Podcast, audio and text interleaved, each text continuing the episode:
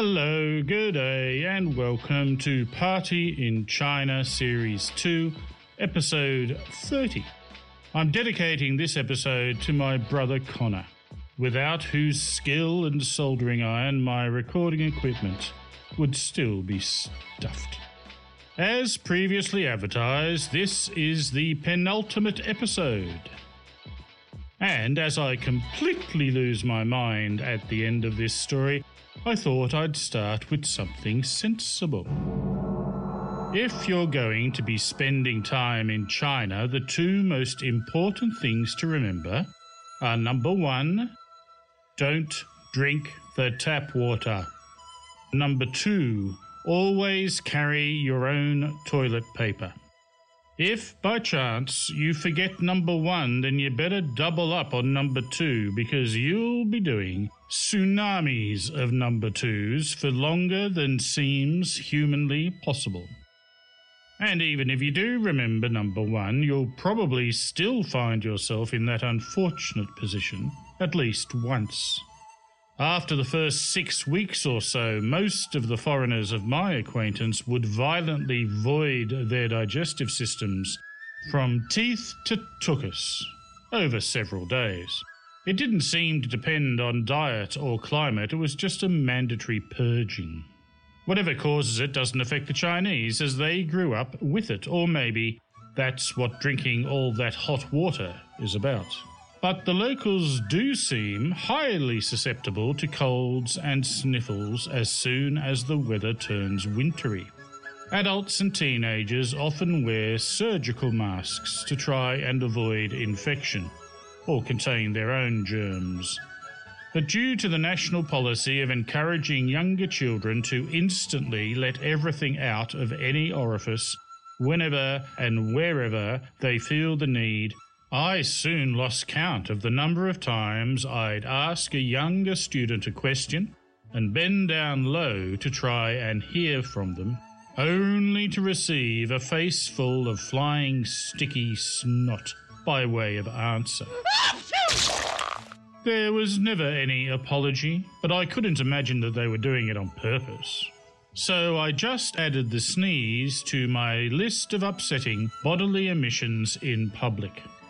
Expectoration, urination, defecation, regurgitation, and finally sternutation.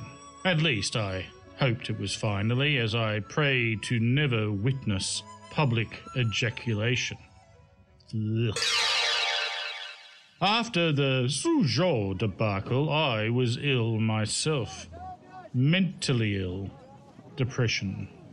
And not just because I'd failed to land a better job in a nicer city. That happens to me all the time.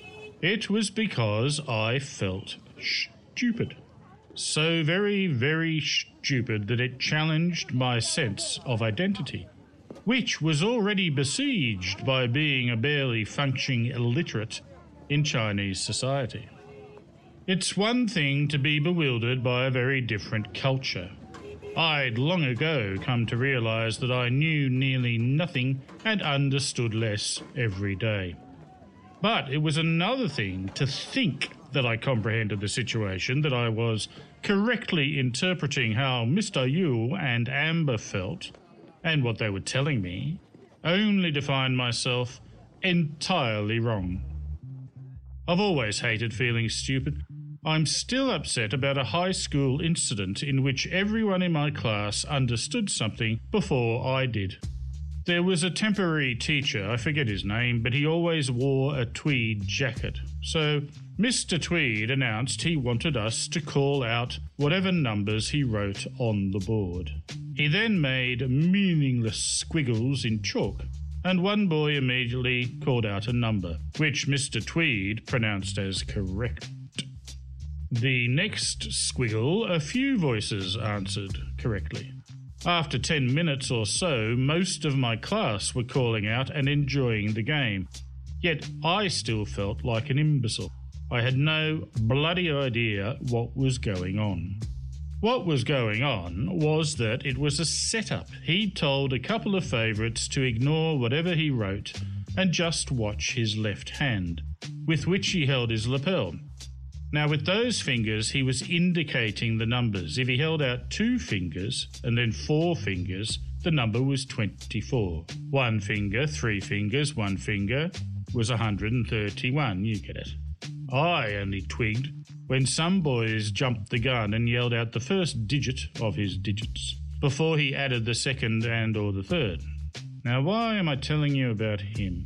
Sometimes when my train of thought starts off, I'm still standing on the platform waving goodbye. Oh, I know. I was reminded of that horrible incident every time I bought something small. A snack, a drink, a pen.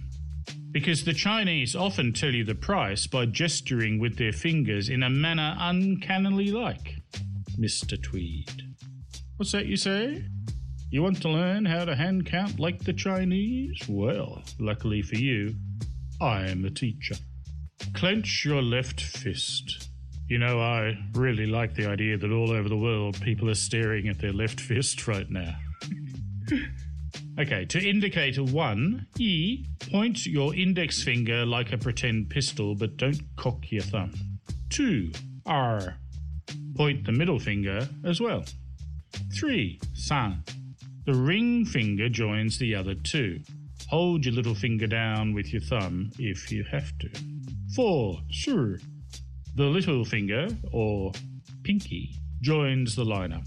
Five, wu, the thumb comes out too. So far, pretty much common sense, but now it all goes Chinese. Six, liu, the thumb and pinky are the only ones out now. Imagine you're in a heavy rock audience or signalling someone to call you. Seven, qi, hold your hand like you're making a sock puppet with the thumb and index finger touching at the tip. Eight, ba, now you've got your pretend pistol, thumb and index finger out. 9. Zhou. Rotate your wrist so the knuckles are pointing upwards. Hold your thumb and index finger so they're a couple of inches apart, as if holding a battery by the top and bottom. 10. Sure. Clenched fist again, just like when we started. They also indicate 10 by crossing their index fingers at the knuckle. And that's because the written symbol for 10 is a cross. But on my very first day in China, I bought something cheap and the woman crossed her fingers at me. I saw she was making an X, but assumed she was conversing in Roman numerals and handed over the 10 yuan note she was asking for. So we were both happy, and I was both completely correct and quite wrong. Oh, I was blue, I was down, the black dog was at my heels and my skies were dull and grey. But that was just the pollution, nothing to do with my mood. Irish John and South African Natalie tried to alleviate my depression by organising a birthday dinner. The whole time I'd been in Ganyu, the building next to Suguo Supermarket had been under construction. Nothing unusual there, you can't walk a block in any city without seeing cranes and bamboo scaffolding. The unusual thing was that this construction was completed and a brand new mall, all clean and shiny, opened up. Most exciting of all the new stores was a pizza restaurant on the top floor. So on my birthday, 8 or 10 of us tried it out, mainly foreigners but with a couple of Chinese friends. Ronna used the occasion to introduce her boyfriend to the group. I thought him a bit of a gormless twat, but if that's what she liked, good on her. Pretty Betty had promised to bring her fiancé too, but he never showed, so they just had an argument over the phone instead. The pizza was ordinary by Western standards, but quite good for China. After the main course, a huge cake slathered in white icing was brought out, complete with a plastic pink and yellow octopus with a candle at the end of each tentacle. So I had apparently turned 8 years old. It was fun and we all agreed to go back often. I can't speak for the others, but I never did. Irish John had found a new drinking hole a few blocks away, which looked more like the bars I'd seen in Kyoto, all wooden and rustic despite being in the middle of the city. It attracted a pretty cool crowd, and musicians often played there on the small stage in one corner. Even better was that the microphones and amps were always left there, and left turned on. So John and I would perform Irish rebel songs a cappella, until somebody complained, and the bar staff would literally pull the plug. Switching off the microphone didn't stop us singing, but as John had slightly different lyrics than I'd remembered, I'd often have written his version on the back of coasters. So if they turned the lights out, I was done. I recently read that it's been scientifically proven that spending time on a beach helps alleviate depression. Yet another case of studying the bleedin' obvious. From day one, I'd been told of a very nice beach nearby, but insufficiently nearby to ride there and back on the Ganyu Flash. But the morning after my birthday, I considered riding there anyway, and banking on being able to find an electrical outlet to recharge her for the return journey. But I decided to take public transport instead. Now, here is what I wrote at the time about the experience. I feel it shows how very low I'd slumped mentally. My day at the beach by Party Parslow, age 54 and 1 day. Very cold here now. Went to the nearby beach for the first time. It's a 30 to 40 minute ride on a bus too low to stand up in, with seats too small to sit straight in, to a place optimistically called the Hai Zhou Wan Scenic Area. At first, the scenery consisted of ugly buildings in a dusty street, with the dust being militarized by a fierce, cold wind. But 20 minutes wandering revealed some constructions which resembled holiday resorts. Decrepit resorts for depressing holidays. And I was soon looking at the beach. I imagine, in a spirit of kindness, you can call a thin strip of litter-strewn, dirty sand a beach. When planning the excursion, I had seen myself sitting in a warm cafe or restaurant with an ocean view, lunching on enticingly tasty seafood. However, the only establishment open was a kind of kiosk with a wizened woman selling ugly animals made out of seashells. I nearly bought one because it was so unbelievably bad. It was a dog, or may have been a horse, but knew that after the initial novelty, I couldn't look at it without shattering its stupid face. The water was dirty and brown, the waves were weak and apologetic. Every 50 yards or so, there's a small bunker. Small for Chinese, tiny for me.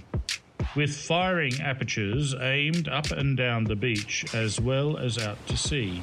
Surrounding most is a concrete apron with dozens of what I first took to be concrete benches. Most uncomfortable. But as I walked, they vastly increased in number and now resembled gravestones. But that made no sense. Why would you bury thousands of people on a beach right down to the waterline? I eventually came to believe them to be anti-tank defences.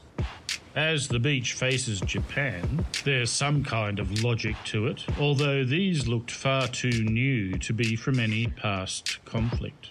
Also, every kilometre or so, there's a sand ramp that lets the fishermen drive caterpillar-tracked platforms down into the water to unload their catch. So surely the tanks would just drive up them to the dirt road and then blow up the bunkers from behind.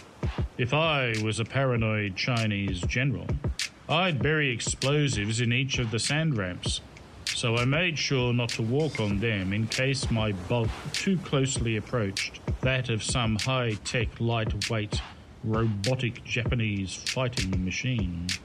The wind was freezing strong. My ears and nose lost all sensation as I walked around for a couple of hours, during which I found an old piece of rope had two dogs go for me, saw a dead baby seal and a live water buffalo. The end.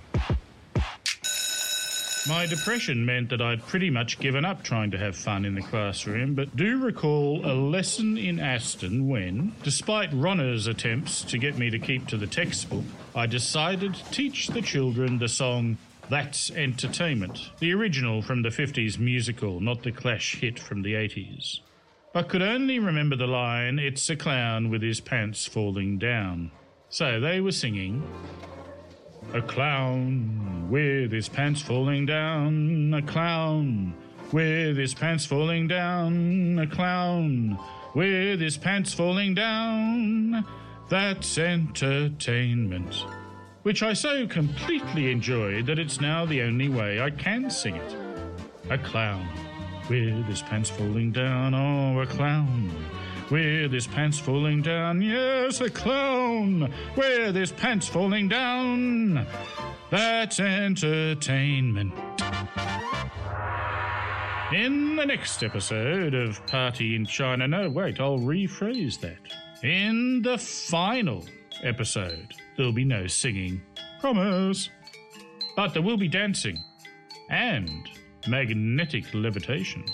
I'm Party Parslow. Thanks for listening to A Clown with his pants falling down. Oh, a clown with his pants falling down. Yes, a clown with his pants falling down. That's entertainment. A clown with his pants falling down. Oh, a clown with his pants falling down. Yes. You've been listening to Party in China. For more, like us on Facebook or follow us on Twitter. Subscribe to the podcast at Audio Boom, Stitcher, iTunes, or your favorite podcast distributor. This has been another quality podcast production from Bytes.com.